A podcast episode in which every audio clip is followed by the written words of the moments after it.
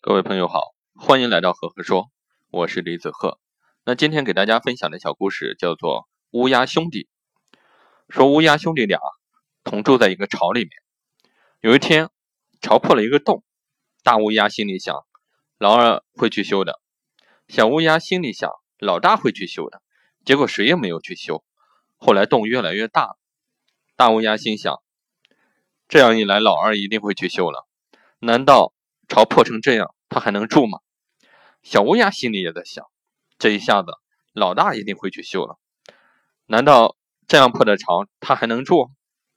结果又是谁也没有去修，一直到了非常严寒的冬天，西北风呼呼的刮着，大雪纷纷飘落，乌鸦兄弟俩都冻得蜷缩在破巢里，哆嗦着叫着：“冷啊，冷啊！”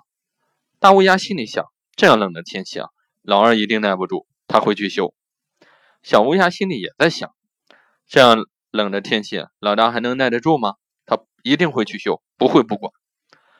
可是最后的结果是，两个乌鸦兄弟谁都没有动手，只是把身子蜷缩得更紧了一些。风越刮越凶，雪越下越大，结果乌鸦的巢被吹落到地上，两只乌鸦直接被冻僵了。后来的故事。大家可想而知。各位听了这样一个故事啊，你会有一个什么样的感受呢？那我在这里简短的给大家分享一下我的感受。如果这个放到组织里面，就是组织的任何一项任务都应该落实到人，也就是赋予每个员工一定的责任。所以对于管理者来说，落实任务也就是落实到个人的责任。只有将任务落实到个人的头上，任务才有可能被完成。就像故事中的乌鸦兄弟。他觉得他会去修，他觉得他会去做，结果最后大家都没做，因为大家没有一个人对这个事情负责。好了，这个故事就分享到这里，祝各位周末愉快，谢谢。